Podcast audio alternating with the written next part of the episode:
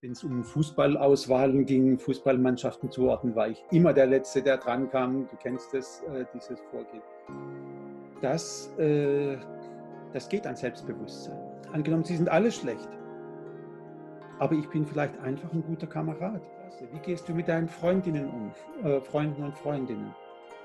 Ähm, warum, warum sind die gern mit dir zusammen? Hat doch nichts mit deinen Schulnoten zu tun, genauso wenig wie es wahrscheinlich mit deinen Adidas-Schuhen zu tun hat oder so, sondern was, was macht dich denn aus, dass deine Freunde gern mit dir sind? Äh, ich war als Briefträger tätig eine Zeit lang, im Institut in Stuttgart als wissenschaftliche Hilfskraft noch mal eine Zeit lang. Dann war ich als ähm, eine Zeit lang zur Müllabfuhr und war als Müllmann tätig. Was ich vor allem ganz ausführlich getan habe, war privaten Nachhilfeunterricht zu geben. Ja, nach der Promotion dieselbe Frage nochmal, ein drittes Mal mindestens. Ja, was nun? Mein Mentor, der mich damals an die Universität dann geholt hatte, äh, nach Göttingen, ist zwei Jahre später gestorben. Völlig aus heiterem Himmel sozusagen. Meine Ehe ist auseinandergegangen. Äh, und das waren tief einschneidende Erlebnisse, die mich als Person, glaube ich, sehr stark verändert haben in Not wirst du nicht geraten.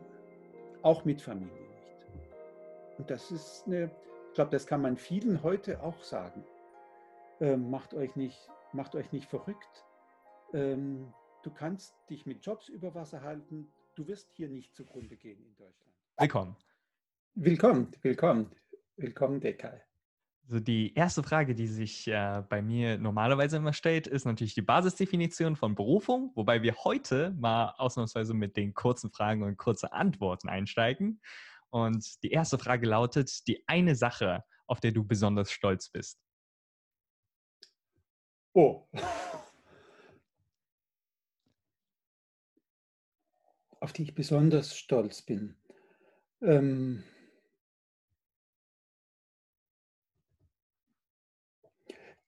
dass ich doch, äh, das ist ein beruflicher Erfolg, dass, ich, äh, dass es mir gelungen ist, in einer Funktion, äh, die ich in meiner Berufscommunity hatte, eine, die, ein Zusammengehen zweier Gesellschaften hinzubekommen, ähm, von, von dem ich zweier Fachgesellschaften, die in einem gewissen und nicht sehr produktiven Konkurrenzverhältnis standen. Ähm, ich war dann ähm, Präsident der einen, der größeren. Und es ist mir gelungen, zusammen mit dem Kollegen von der anderen, die beiden zu einer, in einem sehr aufwendigen Prozess, aber doch wieder äh, zurück zu vereinigen, zu einer einzigen. Das ist, glaube ich, ein, ein sehr schöner beruflicher Erfolg, den kann ich meiner Familie nicht gut vermitteln, weil das zu fremd ist. Aber wenn ich mich auch mit Blick auf meine berufliche Tätigkeit ist das vielleicht der schönste Erfolg, den ich da auch lange Zeit noch mit mir tragen werde. Die eine Sache, die dir am meisten Spaß macht? Hm, eine darf ich auch zwei sagen? Eine. ähm,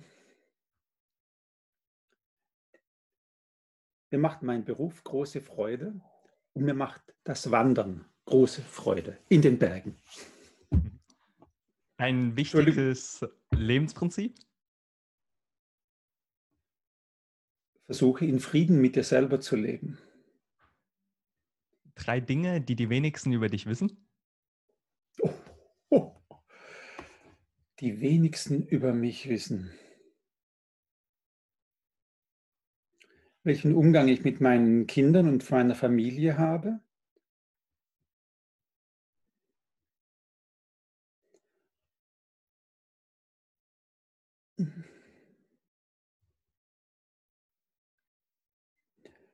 Welche Sorgen mich manchmal genau in dieser Hinsicht umtreiben. Das wissen sehr wenige.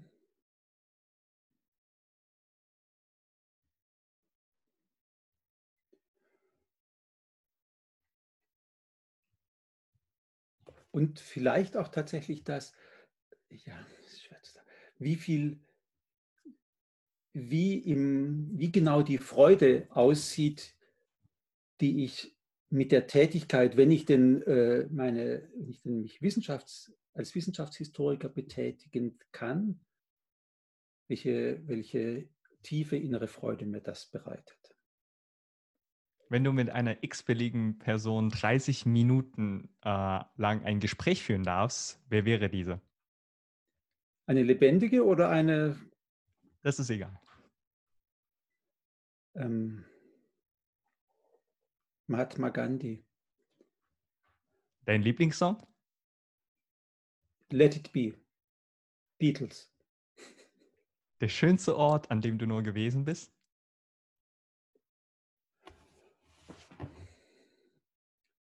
Ein unscheinbarer Gipfel in den Alpen namens Hockenhorn, der ist zwar unscheinbar, aber ein ungeheuerlich schöner Aussichtsgipfel, in dem man die ganze Alpenwelt um sich, die Schweizer Alpenwelt um sich sieht. Welche drei Dinge würdest du deinem früheren Ich raten? Oh, einem früheren Ich.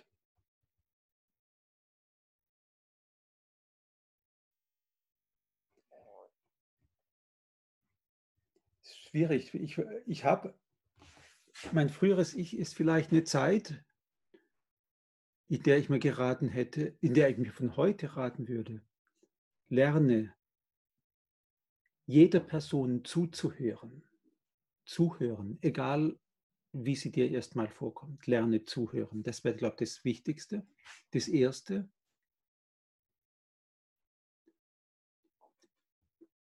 Gehe bevor du stark agierst, gehe drei Tage und gehe mindestens eine Nacht in Besinnung, bevor du große Entscheidungen triffst.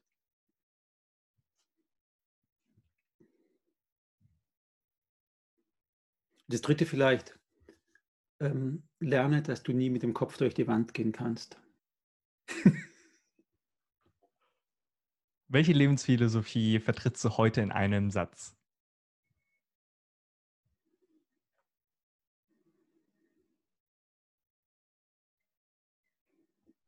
Versuche in Frieden mit dir selber und mit deiner Umwelt zu leben. Dein wichtigstes Ritual, Routine oder Gewohnheit? Ein guter Espresso auf dem Balkon nach dem Essen. Das eine Buch, das dich am meisten inspiriert hat? ich sage jetzt was sehr Ungewöhnliches, Momo. Du kennst das? Nee. Michael Ende, Momo. Mhm. Eine Seminarempfehlung oder anderwertiges Medium, das dein Leben verändert hat? Mein, der Mensch, der bis heute mein bester Freund ist, mein innigster Freund, von dem ich, bei dem ich Zuhören erfahren habe das hat mein Leben verändert. Mhm. Okay, jetzt kommen wir zum eigentlichen Part und zwar die Basisdefinition für Berufung von dir. Vielleicht zwei Dinge dazu oder ein, ein etwas äußerer Aspekt. Du weißt, ich bin Professor und als zum Professor wird man berufen. Ich habe eine Berufungsurkunde. Ähm, da ist nicht ganz, das ist nicht, das ist auf der einen Seite was ganz Formales, auf der anderen Seite trifft es schon etwas, was ich für mich, aber auch für viele andere in Anspruch nehmen würde, für viele meiner Kolleginnen und Kollegen. Es ist, es ist nicht irgendein Beruf. Wenn du nicht, wenn du nicht mit dem Herzen brennst dafür, dann lass es besser sein. Und ich glaube, das kann man für, für, jeden, für jede Berufung sagen.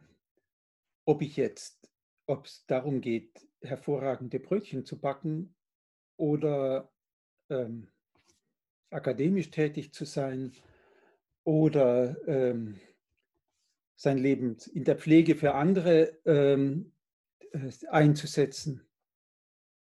Wenn du nicht brennst, dann, dann ist es noch nicht deine Berufung. Und was wäre für dich deine Berufung? Vielleicht ein Stück weit das, genau das, was ich jetzt mache, was ich tue, was ich, was ich im Prinzip tun kann und soll. Ähm, mein, mein Verständnis von der Komplexität von Naturwissenschaft und ihrem Wissen beständig erweitern, beständig verfeinern und das mit anderen zu teilen, äh, zu diskutieren, aber eben dann auch mitzuteilen. Ähm, das ist der, ein Zustand, den ich immer wieder äh, genieße, mit typischerweise jüngeren Leuten, aber auch erfahrenen ähm, älteren Leuten, die oft in meinen Veranstaltungen teilnehmen, ähm, mich darüber auszutauschen.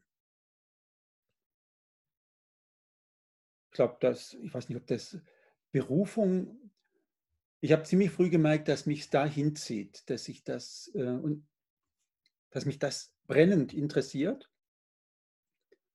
und dass ich, dass das mal so eine Aktualität erfahren könnte, wie es heute wieder hat, ähm, das hätte ich nicht erwartet, aber freut mich in gewisser Weise. Das, ist, ähm, das sind nicht Fragen, die jens, irgendwo jenseits akademisch liegen, sondern das sind Fragen, die wir heute zentral diskutieren.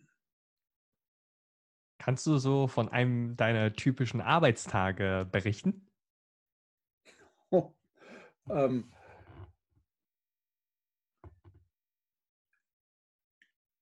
meine typischen Arbeitstage derzeit de facto bestehen ganz viel darin, organisatorisch tätig zu sein. Das hat damit zu tun, dass ich nicht nur meine Professur habe, sondern auch in der Fakultät, äh, also der übergeordneten Struktur, äh, die bei uns klein ist, 25 Professuren äh, umfasst, als Studiendekan tätig bin. Das heißt, kommen ganz viele alles, was Studium und Lehre in der Fakultät betrifft, kommt irgendwann bei mir, insbesondere dann, wenn es, Problem, wenn es Probleme gibt, äh, wenn es Reformen gibt, wenn es und das nimmt sehr viel Zeit in Anspruch. Ähm, und das ist ein großer Teil des Organisierens. Als äh, Professor heute, als Lehrstuhlinhaber, wie man das früher nannte, Fachgebietsleiter nennen wir es bei uns heute, hat man sehr viele organisatorische Aufgaben für das Fachgebiet, äh, mit den da beschäftigten Personen, äh, ähm, mit dem Budget etc. Ähm, jetzt wieder ähm, während der Vorlesungszeit dann natürlich Lehre, universitäre Lehre, Vorlesungen, Seminare, Kolloquien. Das ist dann der, der intellektuell äh, der geistig, ich will es mal so sagen, viel reichere, interessantere Teil. Ich will nicht sagen, dass das, dass das Organisieren uninteressant ist, aber wenn das allein bleibt, weiß man es nicht, ist nicht mehr so ganz klar, wozu man es eigentlich tut. Ähm, und die mit in Seminaren mich über Wissenschaftsgeschichte der Antike des Mittelalters äh, mit Fragen zu befassen. Ist das Mittelalter so finster, wie es manchmal dargestellt wird?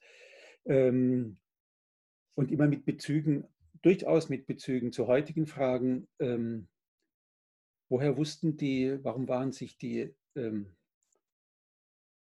manche Menschen im Mittelalter und in der Antike so absolut sicher, dass die Erde eine Kugel ist, was sie nie wahrnehmen konnten, wo ihnen ganz klar war, jedwede Chance, das wahrzunehmen, existiert nicht.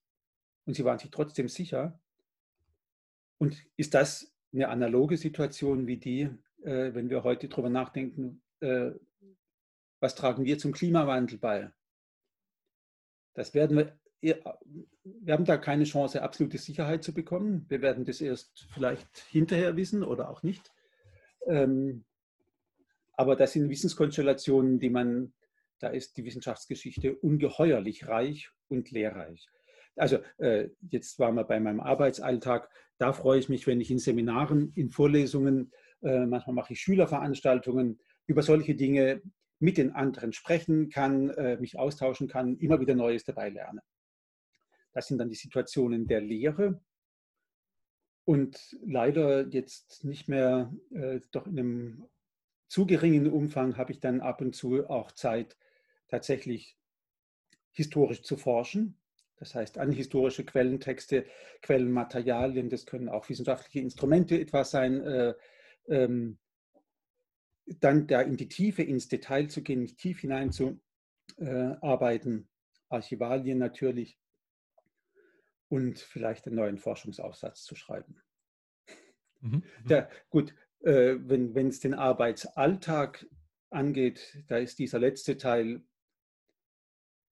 sehr wenig, leider sehr wenig geworden. Das bleibt dann oft den Nächten vorbehalten und ähm, dementsprechend nicht unbedingt mehr so ganz so intensiv und produktiv, wie ich mir das wünschen würde. Was mich persönlich sehr interessiert, ist, äh, wie können denn überhaupt diese Menschen aus dem Mittelalter so überzeugt sein, dass die Erde nicht so ist, wie sie heute eigentlich ist? Also die, äh, die Menschen im Mittelalter waren davon, jedenfalls die, die sich, aus, die sich wirklich mit diesem Thema befasst haben, die waren alle davon überzeugt, dass die Erde eine Kugel ist, genauso wie wir heute auch denken. Und die interessante Frage ist, woher, woher wie, wie kommt diese Überzeugung zustande?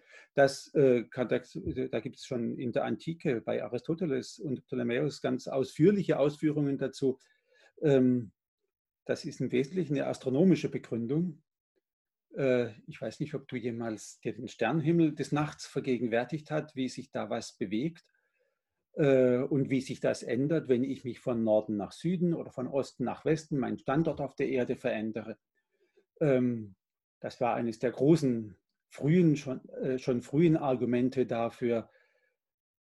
Diese Beobachtungen machen nur dann Sinn, wenn wir davon ausgehen, dass die Erde eine Kugel ist.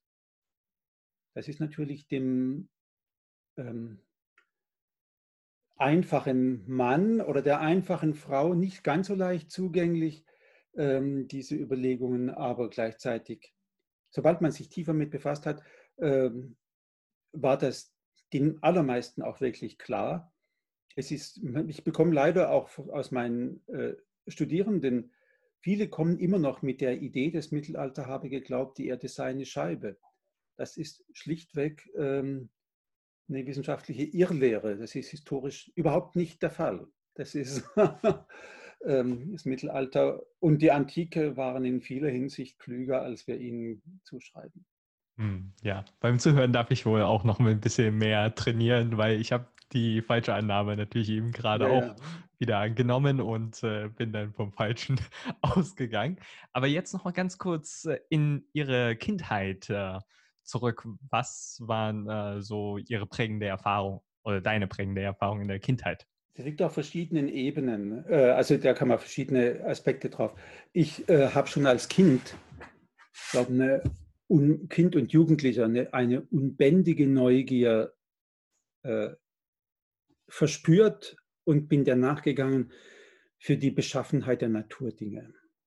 Dabei war es, das kann man vielleicht so, das ist so zu allgemein, wenn ich das sage, also die, ähm, die Regenwürmer, Flöhe, selbst die Vögel haben mich nicht ganz so interessiert wie alles, was ähm, was wir heute physikalisch, chemisch, astronomisch nennen. Dafür hatte ich schon immer ein Faible, als, schon als Kind.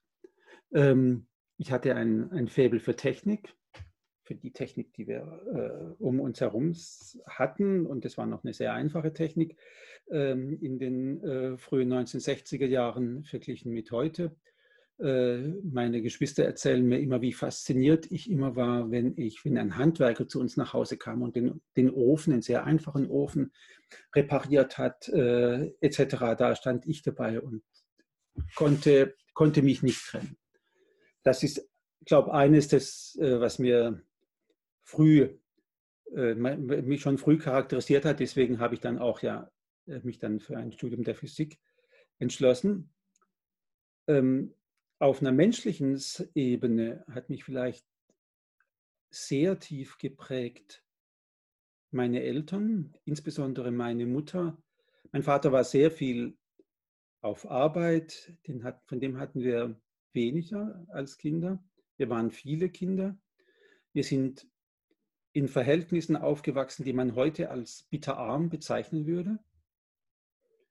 Ähm, und meine Mutter ohne dass sie das jemals sagen musste oder jedenfalls nicht häufig sagen musste, hat uns vorgelebt, dass diese Armut, dieses Nichthaben von vielen Dingen, die, die, next, die, die um uns herum waren, dass das nichts damit zu tun hat mit unserem Wert als Mensch. Dass unser Wert als Mensch damit, davon komplett unabhängig ist. Und das mir, wurde mir erst spät bewusst, wie, wie wichtig und wie tief dieser, dieser Eindruck war und wie unendlich dankbar ich meinen Eltern dafür bin, mir das in aller Selbstverständlichkeit einfach vorgelebt zu haben. Wir kamen mit ganz einfachen Kleidern in die Schule. Natürlich haben wir als Kinder äh, gejammert und gesagt, ich möchte auch so eine Jeans oder ich möchte solche Schuhe oder wir sollten einen Fernseher haben oder was auch immer. Hatten wir alles nicht. Ähm und es war klar, unsere, unser, persönlich, unser Glücklichsein, unser äh, Lebenszustand hat damit nichts zu tun. Können wir davon in keiner Weise abhängig machen. Und in gewisser Weise hatte ich eine der, hatte ich, sage ich immer wieder auch zu meinen Kindern, ich hatte, glaube ich, eine absolut glückliche Kindheit, äh, wie, wie man sich heute kaum mehr vorstellen kann. Das ist trotz, trotz der vieler sehr vieler Arbeit. Wir haben, hatten eine kleine Landwirtschaft noch nebenher, wie das in Süddeutschland öfter der Fall ist äh, oder der Fall war. Wir waren oft, äh, wenn die anderen Kinder im Sommer ins Freibad gehen konnten, standen wir auf dem Acker und haben Heu gemacht oder Kartoffeln geholt oder so. Ähm, alles Dinge, wo man als Kind sagt, oh, ich will aber doch lieber ins Freibad gehen. Ähm, Im Endeffekt waren das ganz prägende Erlebnisse und das Glück liegt nicht darin, alles zu haben, was die Zeit einem bietet, sondern in anderen Dingen. Du hast nach prägenden Erfahrungen gefragt. Ich glaube, das waren die aus meiner Kindheit die prägendsten. Mhm. Äh, bist du dann ganz normal zur Schule gegangen und hast dann auch ein Abitur gemacht oder gab es ja. da? Ja, das war, äh, wir, wir sind ganz normal, klar, wir gingen alle zur Schule. Äh, ich glaube, das ist auch etwas, was ich meinen beiden Eltern verdanke. Äh, Beide meiner Eltern hatten kein Abitur. Ähm, mein Vater hatte immer wohl, der war Mechaniker, also ein Lehrberuf, äh, hat sich da weit hochgearbeitet dann darin. Er hätte in seiner Jugendzeit, wäre gerne Ingenieur geworden, konnte das nicht aus, da war Kriegszeiten, dann gab es finanzielle Gründe. Ähm, und ich glaube, ihm lag daran, seinen Kindern wenn sie das wollten, einen solchen sozialen Aufstieg zu ermöglichen. Und äh, sie haben immer trotz mancher Entbehrung äh, uns Kinder auf, auch aufs Gymnasium geschickt, wenn wir das wollten. Äh, nicht alle meiner Geschwister gingen aufs Gymnasium, aber doch äh, einige. Meine älteste Schwester hat dann Medizin studiert, etc. Ähm, das war von meinen Elternhaus, von meinen Eltern ermöglicht und ich würde nicht, ich würd nicht sagen gewünscht. Sie haben, ich glaube, das auch äh, eine wichtige, etwas Wichtiges, was ich von meinen Eltern mitgenommen habe. Ähm, ein junger Mensch sollte das tun, wo er sich oder sie sich wohlfühlt und nicht aus Gefühl, ich müsste jetzt auch partout Abitur machen, sich durch die Schule quälen, wenn es denn eine Qual sein sollte. Und umgekehrt, wenn jemand pfiffig war, dann solltet ihr auch die Möglichkeit haben, aufs Gymnasium zu gehen und nicht ähm, in dem Lehrberuf vielleicht einfach unglücklich zu werden. Das haben meine Eltern immer gemacht und finanziell war es, uns möglich, tatsächlich wir, auch eine glückliche Phase. Wir kamen in eine Phase der Bundesdeutschen Republik, in der äh, wie das, äh, Bildungsnotstand ausgerufen worden war, in der es eine relativ großzügige Förderung für äh, SchülerInnen und für Studentinnen äh, von Seiten der Bundesregierung gab. Das BAföG wurde damals eingeführt und war viel besser aufgestellt, als es heutzutage ist. Ähm, ob sonst drei meiner, also inklusive mir, drei meiner Geschwister hätten studieren können, das weiß ich nicht. Und sonst wäre der übliche Weg gewesen, mach eine Lehre und damit bist du auch vom Geldbeutel deiner Eltern entlast, den entlastest du damit. So haben meine Eltern nicht gedacht. Sie haben uns sehr viel ermöglicht. Also deswegen waren wir auf, einer, äh, auf dem Gymnasium, habe Abitur gemacht, habe studiert, ganz, ganz gewöhnlich gewissermaßen. Mhm.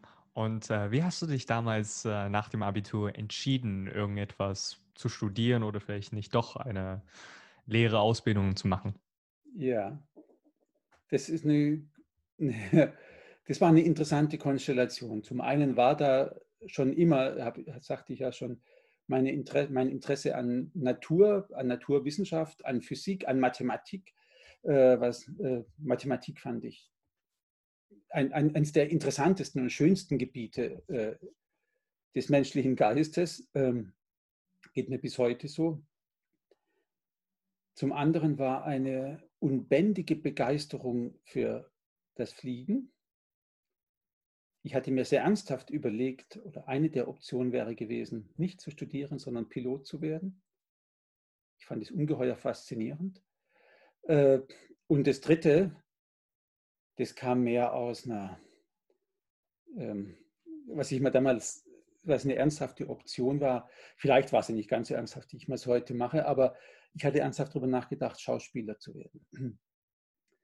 Ich habe die zwei anderen Optionen verworfen. Vielleicht war ich zu ängstlich. Ähm, in einer Hinsicht für den Piloten, das haben ja meine Geschwister immer gesagt, du bist überhaupt nicht sportlich genug, äh, du wirst die Aufnahmeprüfung nie schaffen. Dem konnte ich, glaube ich, nur zustimmen. Äh, so habe ich den Piloten sein lassen. Und Schauspieler, vielleicht wäre, gut, ich, äh, ich weiß nicht mehr genau warum, aber das hat sich, glaube ich, dann doch relativ deutlich erwiesen für mich selber, dass das nicht, nicht wirklich äh, etwas ist für mich. Da war ich vielleicht auch nicht extrovertiert genug.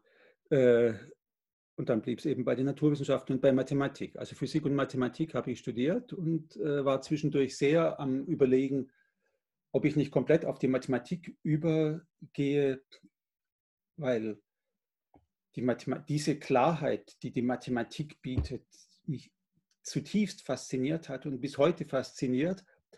Ähm, dann bin ich doch bei der Physik geblieben, äh, weil ich dachte, naja, die hat einen stärkeren Bezug zu, zu der Erde, in der wir hier wirklich leben und die manchmal eben nicht so klar ist. Und manchmal, hm, naja, sobald man es mit den materiellen Dingen zu tun hat, es, sind die Dinge selten so klar, wie sie in der Mathematik äh, eben klar zu kriegen sind. Deswegen habe ich der, äh, der Versuchung oder ja, ja dem, dem zeitweiligen Überlegen, vielleicht ganz in die Mathematik umzusteigen, dann doch nicht stattgegeben und bin bei der Physik geblieben, was ich nie bereut habe.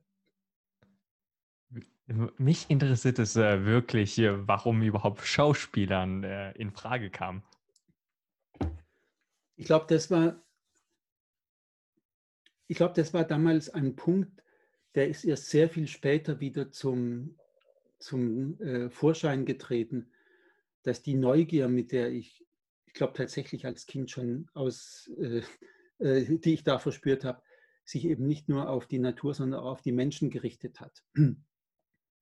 Und als Schauspieler, da musst du alle, alle möglichen Rollen spielen. Die verrücktesten, die, die abstoßenden, die schönen, gewissermaßen die, die ungeheure Vielfältigkeit menschlichen Lebens, das dachte ich nirgendwo mehr als im Schauspiel. Da kriegst du die mit.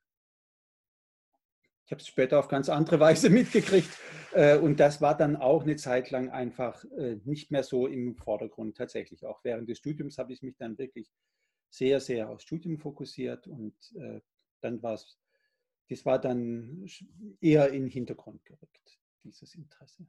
Aber ich glaube, das war das Interesse. Das.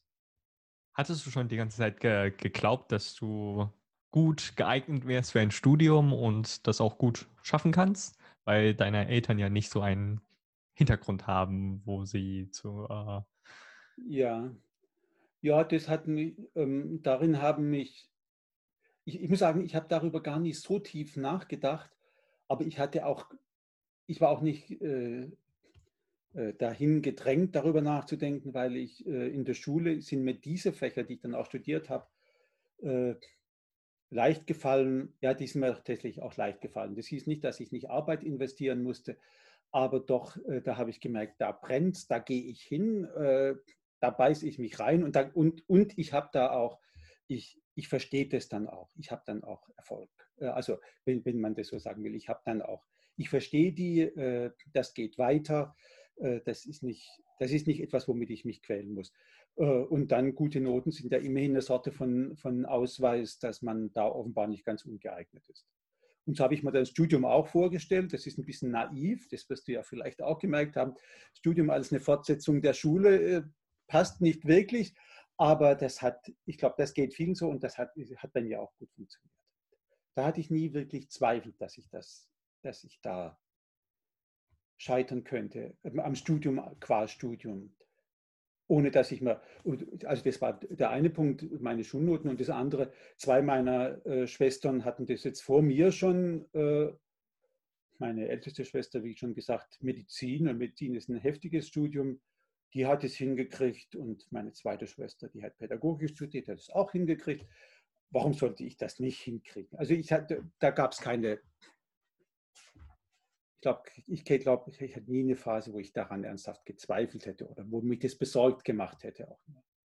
Gab es eigentlich in der Schulzeit welche andere Menschen, die gesagt haben, ja, du könntest es nicht schaffen oder irgendwie dein Selbstwertgefühl versucht haben, äh, runterzuschrauben und äh, dir irgendetwas Böses quasi aufzuweisen? Also an der Stelle nicht. Äh, was Mathe und Physik angeht, da habe ich, ich habe, also da ich habe sehr viel auch schon während der Schulzeit Nachhilfeunterricht gegeben, habe da positive Resonanz erfahren. An der Stelle hat mir nie jemand, also wenn die Frage ist, hat mir da jemand dran genagt, es gab eine andere Stelle äh, in der Schule und das war der Sportunterricht.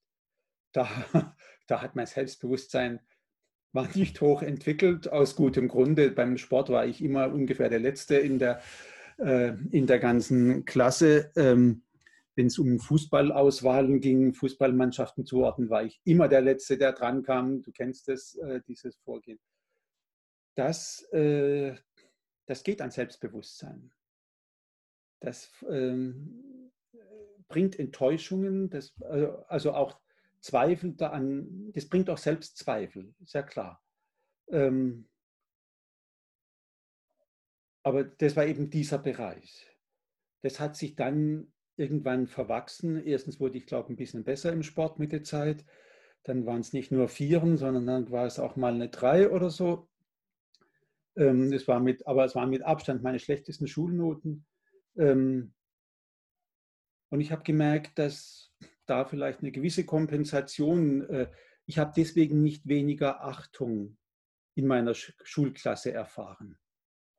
Natürlich haben sich alle gab es öfter Gelächter, wenn der Friedrich als letzter mal wieder durchs Ziel gerannt ist nach 400 Metern oder so.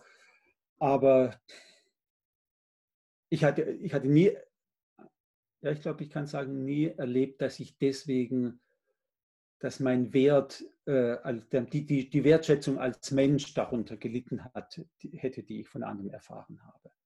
Man hat mich deswegen nicht als ein Außenseiter oder sonst was angesehen. Was würdest du jungen Menschen empfehlen, die so ja in bestimmten Fächern oder in sehr vielen Fächern schlecht in der Schule sind oder irgendwie ähm, ein mangelndes Selbstvertrauen haben, dieses Selbstvertrauen wieder aufzubauen? Das ist ein guter Punkt. Ich, also zum einen, was ich gerade sagte, ich glaube nicht daran, dass jemand in allen Fächern schlecht ist, schlechte Noten hat. Und das gibt schon mal einen gewissen Ausgleich. Sagen, ich bin zwar ein verdammt schlechter Sportler, aber ich kann dafür in der Mathematik manches und ich kann da sogar anderen helfen. Ähm, und das mag, das gilt ja auch für Deutsch oder Englisch oder was es alles nicht äh, gibt bei uns in der Schule. Ähm, und das andere ich erlebe das an meinem eigenen Sohn. Ähm, das ist nicht ganz einfach, ihm zu sagen, wenn du bilde dir oder steige dich nicht da rein, dass wenn du hier gewissermaßen schlechte Schulnoten in dem Fach nach Hause bringst oder auch in der Klasse, was dann deutlich wird, dass die anderen deshalb dich als Menschen weniger schätzen. Ich glaube, man kann sich sehr leicht in diese Falle selber hineinbringen und sagen, oh Gott, alle verlachen mich. Und das glaube ich, dass das eigentlich nur sehr selten, wenn überhaupt jemals der Fall ist. Sondern auch die anderen Kinder wissen, mhm, ich bin nicht überall gut, äh, ich habe auch meine schwachen Seiten und möchte deswegen auch nicht verlacht werden, also verlache ich doch den nicht, weil er jetzt schlecht in Mathe ist, also äh, keine, keine große Leuchte.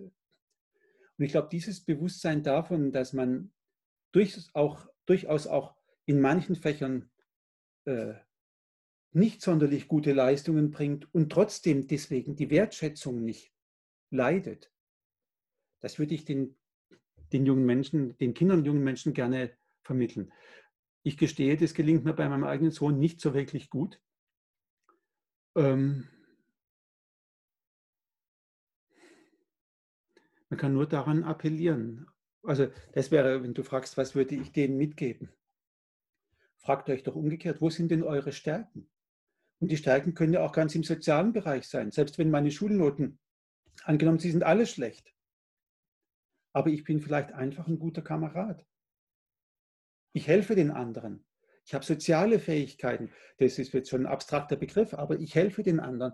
Äh, ich kann vermitteln, ich kann äh, Streit schlichten. Und das sind Qualitäten, die zählen später oft mehr als die eigentliche äh, fachliche Kompetenz. Also, ich würde den Kindern sagen, frag dich mal, was kannst du denn gut? Und frag dich das nicht nur in Bezug auf Schulnoten, auf das, was da als Zahlen zurückkommt, sondern ähm, versuch mal, wie stehst du in der Klasse? Wie gehst du mit deinen Freundinnen um, äh, Freunden und Freundinnen? Ähm, warum, warum sind die gern mit dir zusammen? Das hat doch nichts mit deinen Schulnoten zu tun, genauso wenig wie es wahrscheinlich mit deinen Adidas-Schulen zu tun hat oder so, sondern was, was macht dich denn aus, dass deine Freunde gern mit dir sind? Okay, das wäre eine lange Antwort auf diese kurze Frage und es ist, die ist eine Frage, auf die ich nicht wirklich, glaube eine gute Antwort habe. Ich denke, das sind schon sehr viele inspirierende Punkte mit dabei, äh, wo man sicherlich ja, genauer nochmal sinnieren darf. ähm, was mich natürlich auch sehr interessiert, ist äh, die finanzielle Situation nach dem Abi, weil ich bin in einer sehr wohlbehüteten Familie aufgewachsen und ich musste mir fast nie über Geld äh, Sorgen und Gedanken machen. Ähm, aber bei dir war es ja ein bisschen anders. Da war ja Geld mhm. schon ein Thema und ich denke, es ist auch bei einigen Menschen das Thema mhm. und äh, manche Menschen wählen ja auch den Weg des Studiums nicht, obwohl sie es ganz gerne hätten, aufgrund ähm, mhm. dieses Problems. Ähm, was würdest du da raten und wie bist du damit eigentlich umgegangen?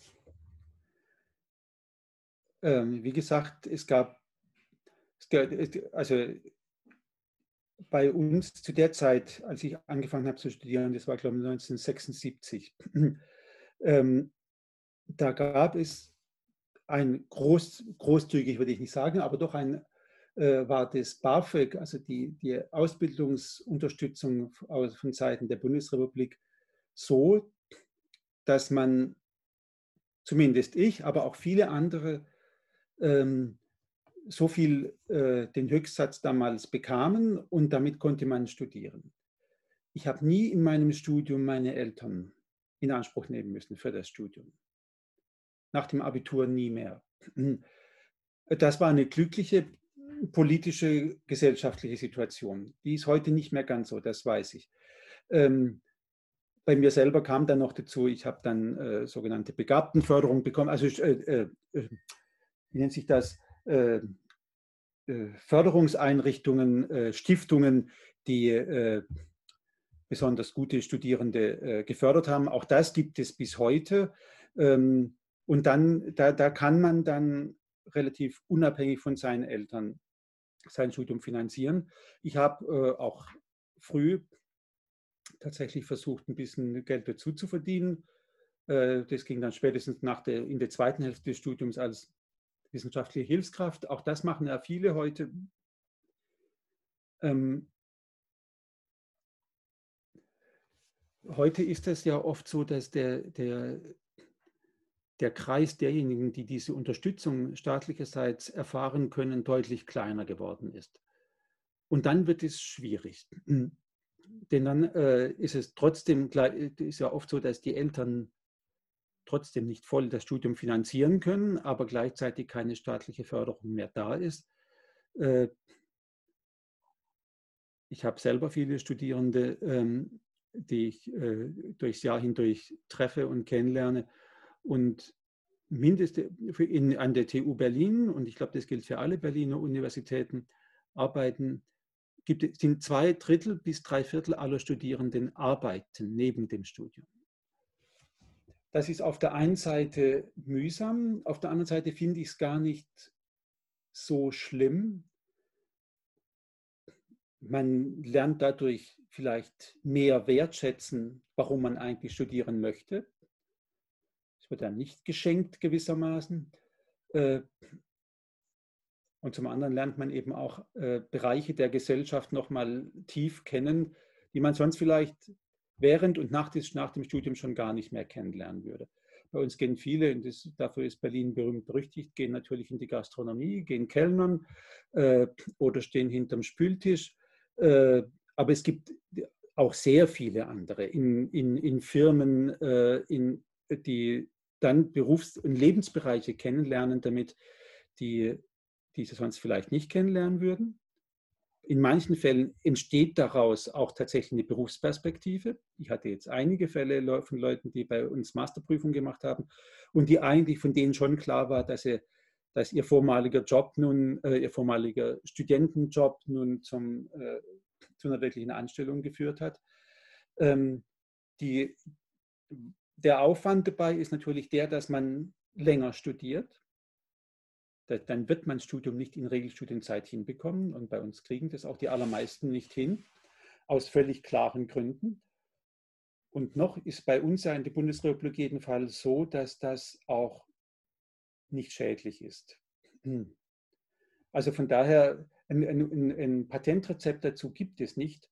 Ähm, aber die, man soll sich, ich glaube, ich würde jedem raten, scheue dich nicht, dir dann einen Job zu suchen der wird, der wird vielleicht das, dann, dann heißt eine Mischfinanzierung, ein Teil äh, bringen dir deine Eltern mit, äh, können dich wahrscheinlich unterstützen. Vielleicht kriegst du einen kleinen äh, Teil auch BAföG dazu, äh, kannst einen Teil zuverdienen und dann äh, machen die jetzt ja tatsächlich, äh, was ja auch mein eigener Sohn macht, äh, ähm, hat noch einen Studienkredit dazu aufgenommen. Das ist ich kann verstehen, dass das bei manchen äh, tiefes Luftholen mit sich bringt und sagt, jetzt, ich, jetzt verschulde ich mich schon während des Studiums, ohne zu wissen, was eigentlich, wie eigentlich die Berufsperspektive nachher aussieht. Ich würde das sehr davon abhängig machen, was ich studiere. Wenn man jetzt so ein exotisches Fach wie meines studiert, dann ist da vielleicht die Sorge größer, als wenn ich Informatik studiere, wo völlig klar ist, ich werde nachher einen gut bezahlten Job haben. Auf jeden Fall die Leute, die mit IT-Kenntnissen herkommen, die, die, die, finden einen Job auf jeden Fall und die Jobs sind gut bezahlt. Äh, das, also dann würde ich mich, glaube ich, auch nicht scheuen, einen Studienkredit aufzunehmen. Für mich wäre es ja nochmal interessant, weil bei dir ja ein Studienwechsel oder äh, um genauer zu sein, ein Berufswechsel ja stattgefunden hat. Ähm, ja. Du bist ja nicht Professor der Mathematik und auch nicht Professor der Physik, was mhm. ist denn in der Zwischenzeit passiert und was waren die Umschwungsfaktoren? Ja, das war nach dem, am Ende meines Physikstudiums stellt sich natürlich dieselbe Frage wie die nach dem Abitur. Ja, was nun? Ähm, das war eine komplexe Situation. Ich war damals schon verheiratet, nicht nur verheiratet, ich hatte schon, äh, unser erstes Kind war schon da am Ende unseres Studi meines Studiums.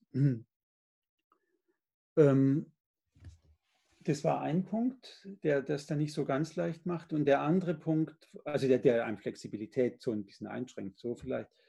Äh, der andere Punkt war der, dass ich während meines Studiums mehr und mehr inhaltlich bemerkt habe, dass, die, ähm, dass mich die Frage beschäftigt, wie funktioniert denn eigentlich so eine Wissenschaft?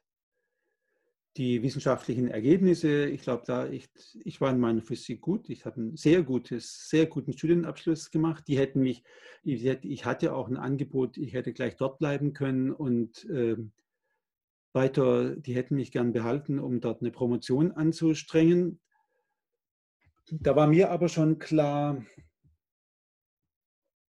noch lieber als Physik zu treiben, wäre mir irgendeinen Ort zu finden, auch im übertragenen Sinne, ein Ort, eine, eine, ein Lebensbereich, der mir erlaubt, mehr darüber nachzudenken, wie denn Wissenschaft funktioniert. Also über das wissenschaftliche Treiben als solches zu reflektieren. Äh, denn eins war klar, wenn man in der Wissenschaft selber bleiben und äh, auch erfolgreich weiterkommen möchte, da war jedenfalls für mich klar, da geht nicht allzu viel nebenher. Die fordert einen sehr. Das ist sehr kompetitiv. Das war ein Bereich, der mir, dieses Kompetitive war mir ohnehin irgendwie immer suspekt, aber okay, äh, damit hat man sich, habe ich mich arrangiert. Äh, aber es war klar, also wenn, wenn du da bleiben möchtest, dann musst du weiter volle Kanne dabei bleiben. Da kannst du wahrscheinlich nicht den Luxus leisten, nochmal rauszutreten und gewissermaßen auf die, aus Distanz auf die Wissenschaft zu blicken. Zumal in einer privaten Situation, wo dann eben schon ein Kind da war, das zweite Kind bald kam, äh, wo, wo auch da natürlich sehr viel, wo man sehr viel gefordert ist. Und so kam dann die, die Suche so ein bisschen, ja, wo, wo gäbe es denn solche Bereiche? Äh, es gab den Bereich der Philosophie, äh, den Bereich der Wissenschaftsgeschichte, den Bereich der Physikdidaktik oder, was mein damaliger Mentor, ein äh, Professor, den ich sehr schätzte, der mir als Mentor durch meine Stiftung zugeteilt worden war, noch sagte, na, versuchen Sie doch Lehrer zu werden. Als Lehrer, da haben Sie viel Freizeit und können da noch ganz, da kann man sich solche, solchen Überlegungen, Studien dann hat man dann schon Zeit. Was ich für eine blanke Illusion halte, aber äh, so jedenfalls war die. Ich habe eine Weile rumgesucht. Ähm, das Rumsuchen war insofern teuer, als ich ja Geld verdienen musste, äh, um die Familie, diese unsere neue kleine Familie mit zu, zum Familieneinkommen mit beizutragen. Ich habe da nach dem Studium erstmal manches gejobbt habe mir aber doch äh, einen Ort gesucht, an dem ich tatsächlich in der Wissenschaftsgeschichte auf eine Promotion hingehen wollte. Ich war komplett naiv, was die, meine, meine Kompetenz angeht. Ich dachte, naja, wenn ich gut in der Physik ausgebildet bin, dann werde ich schon auch eine wissenschaftshistorische Promotion gut hinkriegen. Das ist, glaube ich, extrem naiv äh, und hat sich auch eben als falsch erwiesen. Denn auch Geschichte schreiben erfordert seine eigenen Kompetenzen, die, von denen ich natürlich nur sehr wenig hatte. Ein bisschen was hatte ich mitgemacht während des Studiums schon, aber wirklich nicht viel. Aber gleichwohl habe ich mich dann auf diese Schiene doch äh, eingelassen und gedacht, ich mache eine, ich versuche eine Dissertation in der Wissenschaftsgeschichte und habe dann den, Ort gewechselt von Karlsruhe nach Tübingen, äh, war da auch, habe da auch nicht gewohnt, sondern bei meiner Familie gewohnt, die örtlich gebunden war. Ähm, und dadurch wurde dann die Promotion eine sehr lange. Über acht Jahre habe ich damit zugebracht. Äh, und das hat, also aus verschiedenen Gründen, erstens war eben mein Zeitbudget sehr begrenzt und auf der anderen Seite musste ich mich doch eben sehr viel mehr einarbeiten, als das, ähm, als ich das äh, mir vorgestellt hatte. Und überhaupt die, die Idee überhaupt zu promovieren, die war schon mit, die war vielleicht nicht mit einem starken, mit einem starken Ziel begleitet, aber immerhin mit der Grundidee, wenn ich die Chance haben möchte, an der Universität bleiben zu können, dann ist Promotion unabdingbar. Kein Weg. Also ob das dann wirklich mein Weg werden sollte, das wusste ich damals nicht. Aber es war klar, wenn ich nicht promoviere, dann hat sich die Frage ex negativo erledigt. Und von daher dachte ich, na gut, jetzt mache ich mal eine Promotion. War ein bisschen Handwaving. Ich habe sehr viel in der Zeit für meine Familie und mit meiner Familie gelebt. Äh, viel in viel äh, in die viel Zeit in die, mit den Kindern verbracht, weil meine damalige Frau auch arbeiten ging, äh, auch mit einem sehr geringen Einkommen. Äh, aber so, das war jetzt nicht eine Promotion, wo ich sagen würde, ich mache mir am Tag eins klar, das und das will ich und in drei Jahren äh, sollte ich fertig sein. Ich habe kürzlich mit Hannes darüber gesprochen und äh, da wurde mir erst nochmal deutlich, wie wenig zielgerichtet ich da eigentlich, also wie, wie wenig scharf mein, meine Zielorientierung war. Es war klar, ich möchte mich mit solchen Fragen befassen und Promotion stellt das natürlich, eine, eine, eine Dissertation, das ist eine Forschungsarbeit zu solchen Fragen, habe mich mit, auch mit Fragen befasst, die mich wirklich, wirklich interessierten. Äh, aber ähm, ich habe die Zeit auch in gewisser Weise genossen, viel Zeit zu haben, mich mit solchen Fragen zu befassen. Dass da am Ende eine Promotion stellen sollte, ja, fein, gut, aber das Ziel war nicht immer ähm, so stark präsent, wie man es vielleicht, wie es vielleicht auch gut gewesen wäre. Ich möchte es gar nicht als beispielhaft oder als nachahmenswert darstellen, aber meine eigene äh, Biografie war da vielleicht an der Stelle nicht so zielgerichtet wie zum Beispiel Hannes, äh, von dem du ja, der es gut kennt, sagt, du musst dir ein Ziel setzen.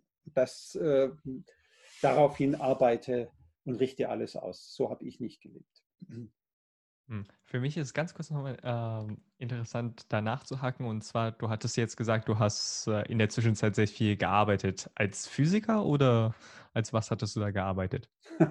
Alles Mögliche, wirklich alles ist sehr viel Verschiedenes. Ich hatte eine Zeit lang, äh, da bin ich nach Tübingen zu meinem Doktorvater gependelt und hatte ich dort äh, Stellen als wissenschaftliche Hilfskraft an der Universität, bin in der Physik und Mathematik, in der Mathematikausbildung, habe mit den äh, mit den Mathe-Studis äh, viele Tutorien gemacht, äh, habe in der Physik Praktika gemacht.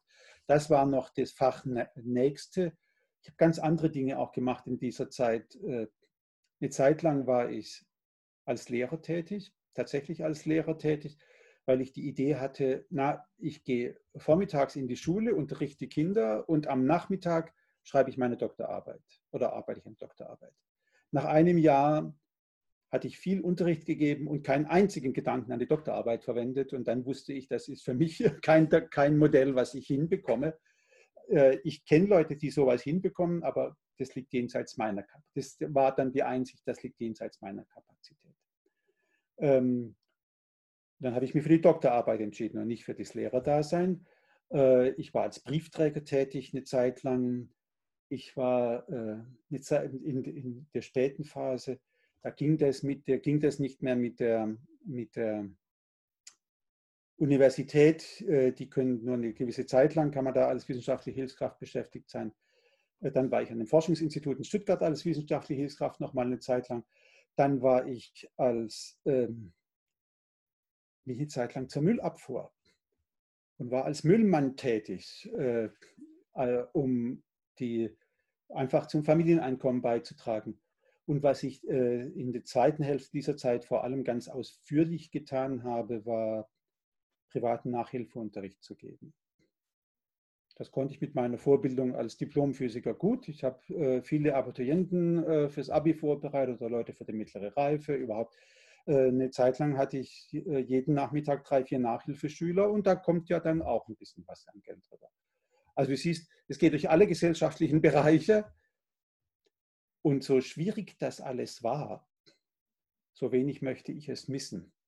Das ist äh, auch die Zeit bei der Müllabfuhr, das war mir ungeheuerlich eindrücklich, wie die Kollegen, Kollegen, es waren ja vor allem Kollegen, Frauen äh, sind nicht umsonst Müllmänner, Müllfrauen gibt es, glaube ich, so, gab es da nicht und gibt es, glaube ich, bis heute nicht. Das hat auch mit der körperlichen Anstrengung natürlich was zu tun, der körperlichen Konstitution.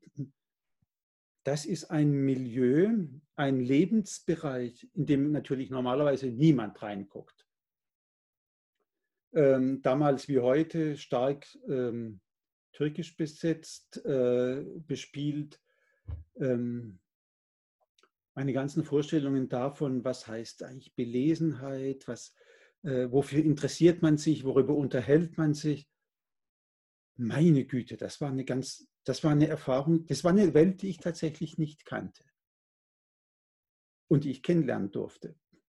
Das war, also, das war nicht die Absicht gewesen dabei, aber das war ein, ein Nebeneffekt, der äh, wichtig war. Zum Beispiel vielleicht ein, eines meiner eindrücklichen Erlebnisse. Die, ähm, was, wir hatten ja auch immer längere Strecken mit dem, mit dem Müllauto erstmal zu fahren bis zum Einsatzort. Manche haben dann eine Zeitung rausgeholt. Ich kannte ja bei uns was, gab es die, die lokale Zeitung. Ich hatte damals dann auch schon irgendwie überregionale Zeitungen mir ab und zu mal angeguckt. Äh, ja, nicht nur ab und zu, sondern regelmäßig. Aber für die, die da saßen, war eine Zeitung, da gab es nur eine, das ist die Bildzeitung. Die sind in den Laden gegangen und haben gesagt, hast du eine Zeitung? War völlig klar. Da musste man nicht drüber reden, welche denn, sondern es war klar, es ist die Bildzeitung. Und als ich dann äh, als ein anderer, ein älterer äh, Kollege damals mit der lokalen Zeitung, also nur wirklich kein, kein hervorragendes Blatt kam, habe ich gesagt, du bist aber abgehoben. Verstehst? Der, der, sowas muss man mal erleben. Und nicht mit einem, ähm, nicht mit dem Bewusstsein, das ist irgendwie, das ist jetzt besonders schlecht oder so, sondern das ist unsere Zeitung. Ich weiß nicht, wie viel du von der Bildzeitung weißt, aber ähm, da habe ich verstanden, warum das nach wie vor die auflagenstärkste Zeitung in Deutschland ist. Mit, mit riesigem Abstand zu allem anderen. Ähm, hm.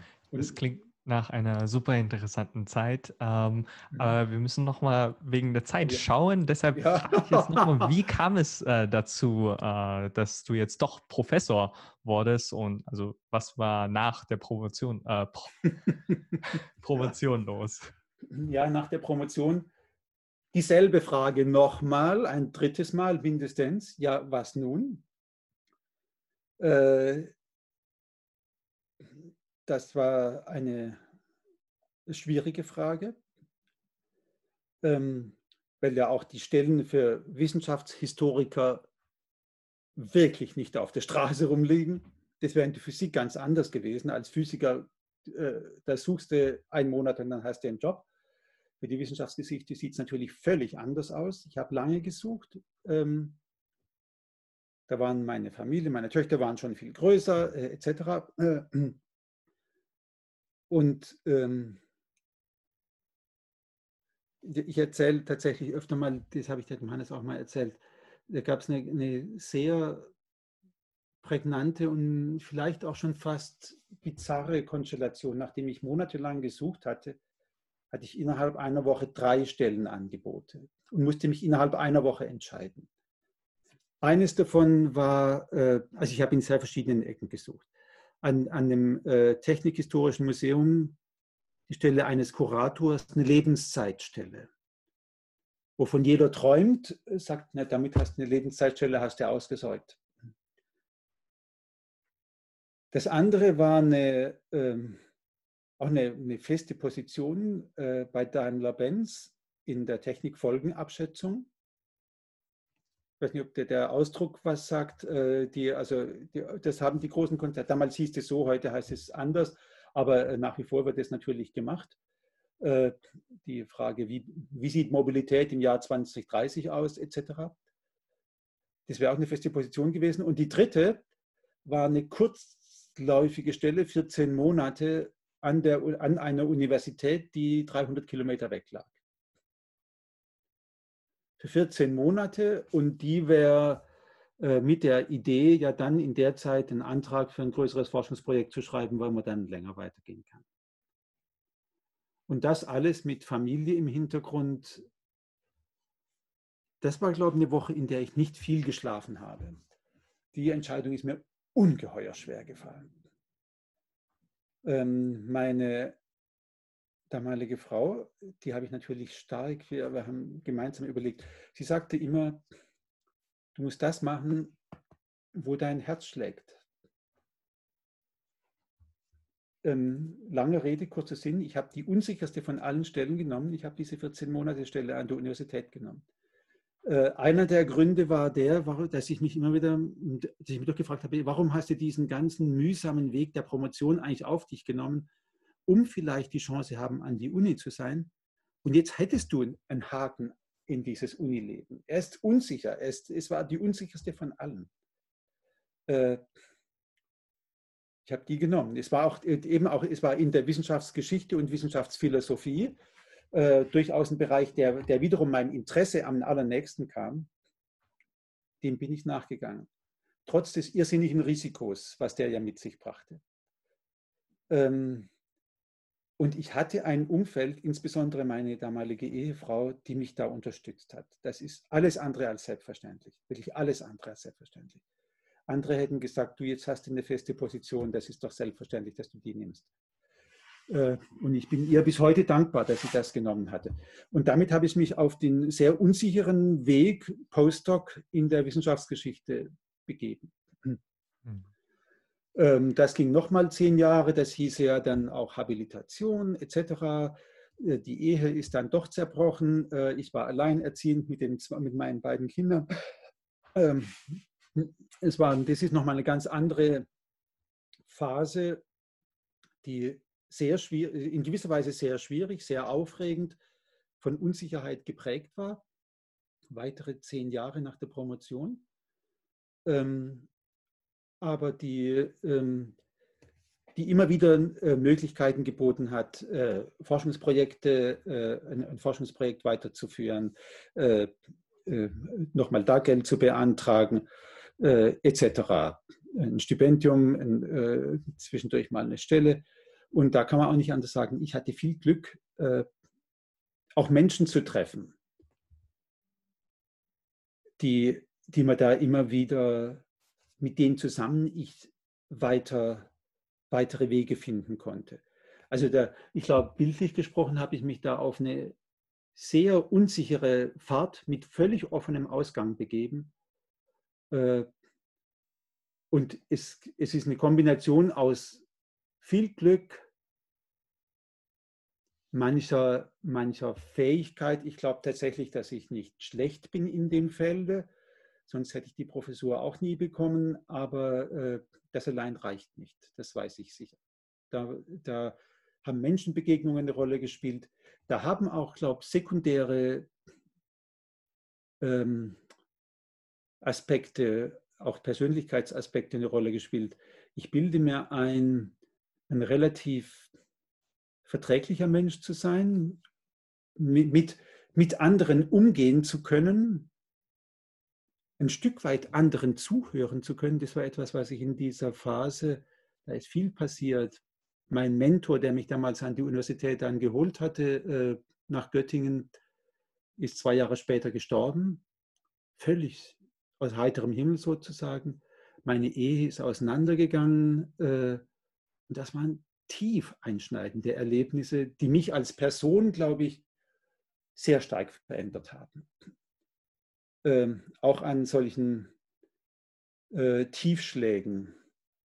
Äh, man ändert sich, das muss ich dir nicht sagen, das hast du jetzt erlebt. Äh, und ich glaube, dass ich dann manche manches, manchen Punkt, an dem es weiterging, nachdem es erstmal auswegslos ausgesehen hatte, hat den, hatte schon auch damit zu tun, dass ich, glaube mit Menschen sprechen konnte äh, und äh, Menschen auch vermitteln konnte, worum mir es geht. Äh, und vielleicht auch deutlich machen konnte, dass ich ein ganz guter Teamplayer bin. Ähm, gut, das ist eine, eine, lange und komplexe Phase. Im Endeffekt kann man von, ist es dann schon eine, eine, ein Glück, äh, da kamen manche Glücksfälle zusammen. Ich weiß nicht, ob Hanne das jemals erzählt hatte. Die erste Stelle meines Lebens, auf der ich weiter schauen konnte, als auf einen, Stretch von zwei Jahren, wo ich einen Vertrag unterzeichnet habe, der mehr als zwei Jahre umfasste, war tatsächlich eine Professur, gleich eine Lebenszeitprofessur in Frankreich wo ich nie und nimmer damit gerechnet hätte, dass ich die bekam. Ich habe sie bekommen. bin dann relativ schnell von Frankreich weg äh, wieder zurück nach Deutschland, war mal in Wuppertal äh, und dann äh, nochmal sechs Jahre später dann eben nach Berlin. Ähm, aber das war ein, ähm, ein von Unsicherheit geprägter langer Weg, der, die, ich glaube, die Unsicherheit, vielleicht ist das ein wichtiger Punkt, war nie so, ich habe mich dann vielleicht deshalb immer beruhigt, weil ich sagte, zwei Dinge sagte ich mir. Erstens lebe ich in einem Land extrem privilegiert. In Deutschland muss kein Mensch verhungern. Wir leben in einem Land mit dem Sozialsystem, wo völlig klar ist, es muss keiner verhungern. Es wird keiner durchfallen, wenn, wenn nicht eigene äh, Problematik vielleicht doch hinzukommt. Ähm, und das andere war, ich hatte immer einen Plan B sozusagen. Es war klar, ich hätte immer jeden Moment als Mathematik- und Physiklehrer gehen können. Äh, das sind bis heute eine sehr gesuchte Spezies an Gymnasien. Das hätte vielleicht eine kleine Umschulung erfordert. Das wäre nie mein Traumberuf gewesen, weil ich wusste, was Lehrerdasein heißt und dass ich da an, stark an meine Grenzen komme.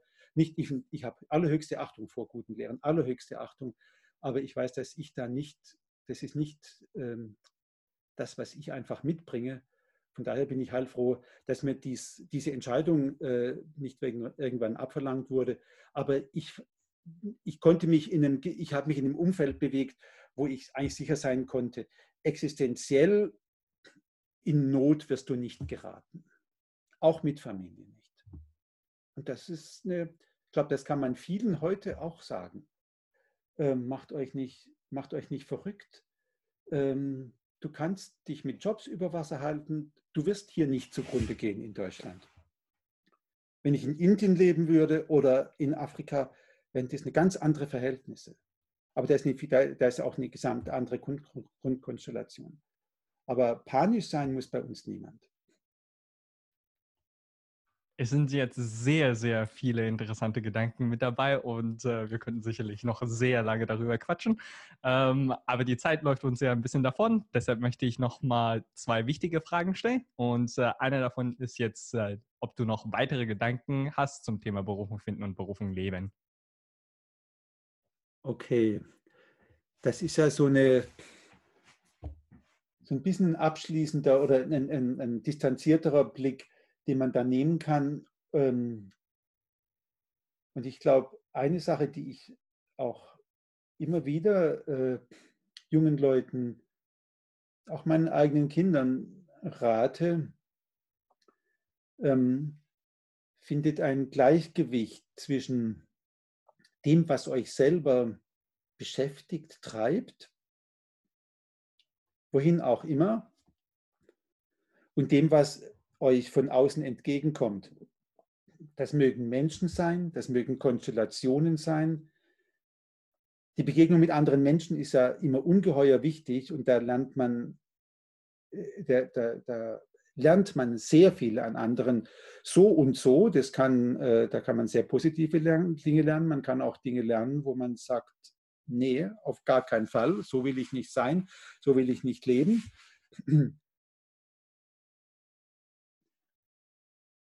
Und findet daraus aus so, einem, so einer Art, nimmt das eine und das andere mit rein und findet, versucht da zu finden, wo ist mein, wo ist denn mein Platz darin, wo ist denn mein Weg darin, was, was, was sagt mir das? Ähm, wo könnte ich mich da weiter, meinen weiteren Weg nehmen, äh, sodass ich mein, mein, im Grunde auch, dass meine eigenen Ziele, meine eigenen, äh, auch mein eigenes Herz, Ziele sind ja nicht nur im Kopf, sondern man muss sich ja auch wohlfühlen bei dem, was man tut. Und das finde ich einen ganz wichtigen Gesichtspunkt, immer mal wieder sich auch in sich zu lauschen. Ist denn das, wie ich mich jetzt eingerichtet habe, ist es das? Oder oder sträubt sich da vielleicht doch was dagegen? Will ich so eigentlich doch nicht leben? In der Umgebung, die ich jetzt eben habe und mit den Zielen, mit dem, wohin mich es eigentlich treibt. Wo schlägt mein Herz? Das kann man, glaube ich, nicht genug betonen, immer mal wieder dem Raum zu geben, dem ähm, da zu lauschen. Und da muss man dazu, ist es, glaube ich, auch ratsam, sich von Erwartungen von außen dann auch ziemlich unabhängig zu machen. Immer wieder Distanz zu nehmen und sagen, egal ob jetzt meine Umgebung erwartet oder mich dann vielleicht schräg anguckt, wenn ich jetzt aus dem Studium rausgehe und doch eine Tischlerlehre mache, äh, wenn es das ist, wo ich mich jetzt gut fühle, dann mache ich das. Das wäre, glaube ich, ein, einer so äh, der Gedanken, die ich immer wieder, also das war, ein, kommt zum Teil aus dem Erlebnis meiner, meiner eigenen Biografie, aber auch an vielen Wegen, die ich von jüngeren Leuten auch, ich habe ja immer wieder mit Studierenden zu tun in ganz verschiedenen Konstellationen. Da, wo man, wo, wo das Herz schlägt, da ist man dann auch gut, da ist man dann auch wirklich dabei, da ist man dann wirklich gut. Wenn ich was mache aus, um Erwartungen zu erfüllen, um äh, mir das Ziel zu setzen, ich muss bis dahin Millionär werden, ob ich dann auch wirklich gut bin, das ist, ist äh, die Wahrscheinlichkeit ist geringer, als wenn ich äh, etwas tue, wo ich mich, wo ich wirklich äh, dafür brenne, wo mein Herz mitschwingt, wo, wo alles, äh, wo, wo das besser stimmt als anders. Okay, ist ein bisschen allgemein, aber vielleicht dann auch doch kann dann vielleicht in konkreten Situationen Leitfaden geben. Ja, das ist eine sehr interessante Antwort und äh, auch eine Antwort, wo viele andere Menschen Ähnliches gesagt haben. Ähm, jetzt nochmal die abschließende Zuschauerfrage des Tages. Was bedeutet für dich intellektuell zu sein? Das ist eine schwierige Frage. Mit dem Begriff des Intellektuellen verbindet sich ja viel. Also wenn, wenn ich jetzt mal den personifiziere und die Person, die des oder der Intellektuellen äh, mir anschaue, dann hat das ja oft so einen Beigeschmack, nicht, die sind da intellektuell, die sind irgendwo, die reden klug, ähm, aber schweben über den Dingen, sind vielleicht nicht unbedingt auf dem Boden. Das wäre ein etwas problematischer Begriff von intellektuell, aber gleichzeitig ein Begriff, der durchaus immer mal wieder verwendet wird. Ich würde persönlich von mir selber nie behaupten, ich sei ein Intellektueller. Allein deshalb, weil, ne, nicht nur allein deshalb, mit diesem Bild möchte ich mich nicht identifizieren. Dass meine tagtägliche Arbeit tatsächlich im Wesentlichen eine geistige Arbeit ist, das kann man auch als intellektuell bezeichnen. Es geht ganz viel bei mir um Wissen, um Intelli Intel Intelliger, Intelli Intelligenz, Intelli Intelligere. Äh, daher kommt ja das Wort intellektueller dann auch oder intellektuell. Das ist natürlich völlig unbestreitbar ich habe keinen Beruf, in dem ich viel mit Holz arbeite oder äh, äh, im Garten oder Hausbau oder Bagger fahre oder sonst was. In der Hinsicht ist mein Beruf natürlich wie alle akademischen Berufe intellektuell. Ich vermittle auch, äh, ja, vielleicht ist doch das ein, ganz ein, ein, ein guter Gedanke noch dabei.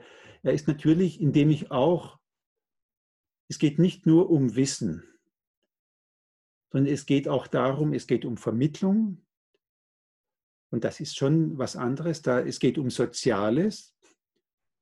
Es geht nicht nur, Rhetorik will ich gar nicht sagen, die hat, hat auch vielleicht einen, einen pejorativen, einen abwertenden Beigeschmack, äh, aber äh, wie, wie formuliere ich Dinge, wie bringe ich Dinge rüber, da spielen auch Dinge wie meine Körpersprache, wie Empathie, die ich den Zuhörern entgegenbringe, eine Rolle. Das beschränkt sich nicht rein auf das Intellektuelle.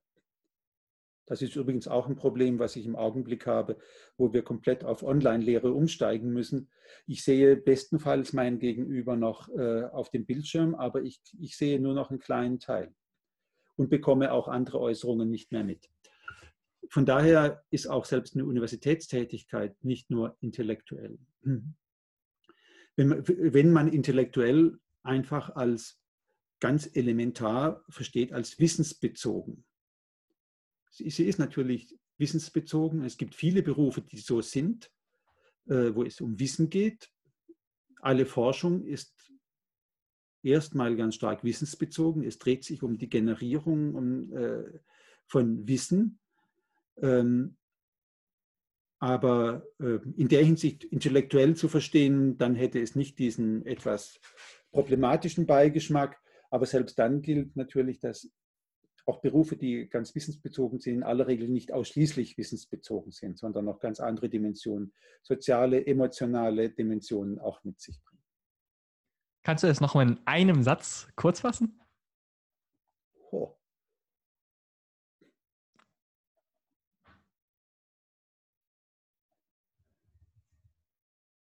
Wissensberufe, die es mit Wissen, zentral mit Wissen zu tun haben, kann man als intellektuelle Berufe bezeichnen.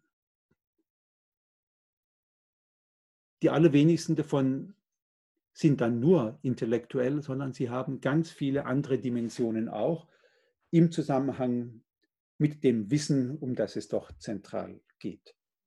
Und intellektuell heißt auf keinen Fall in diesem Zusammenhang dann, äh, dass man alle anderen Dimensionen zugunsten eines, eines Lebens in einer intellektuellen Sphäre vernachlässigen dürfte. Ja, vielen Dank für diese Definition und äh, ich darf mich an dieser Stelle nochmal ganz herzlich bedanken für das ganze Interview. Das hat mir sehr viel Spaß gemacht und äh, ja, es hat mich wirklich äh, sehr gefreut. Mich auch. Es hat mich sehr gefreut, äh, dich kennenzulernen. Deine, äh, die, äh, auch die Fragen, das sind gute Fragen, das sind tiefe Fragen. War sehr schön, mit dir da anderthalb Stunden zubringen zu können. Ja, habe ich denn mein Versprechen gehalten? War es diesmal denn wieder ein super spannendes Interview? Wenn ja, unbedingt mir ein Review hinterlassen bei den Podcast-Plattformen oder natürlich hier einen Comment hinterlassen und Daumen hoch, damit der YouTube-Algorithmus es auch versteht. Ich danke euch vielmals für die Unterstützung und wir sehen uns nächste Woche. Bis dann und ciao!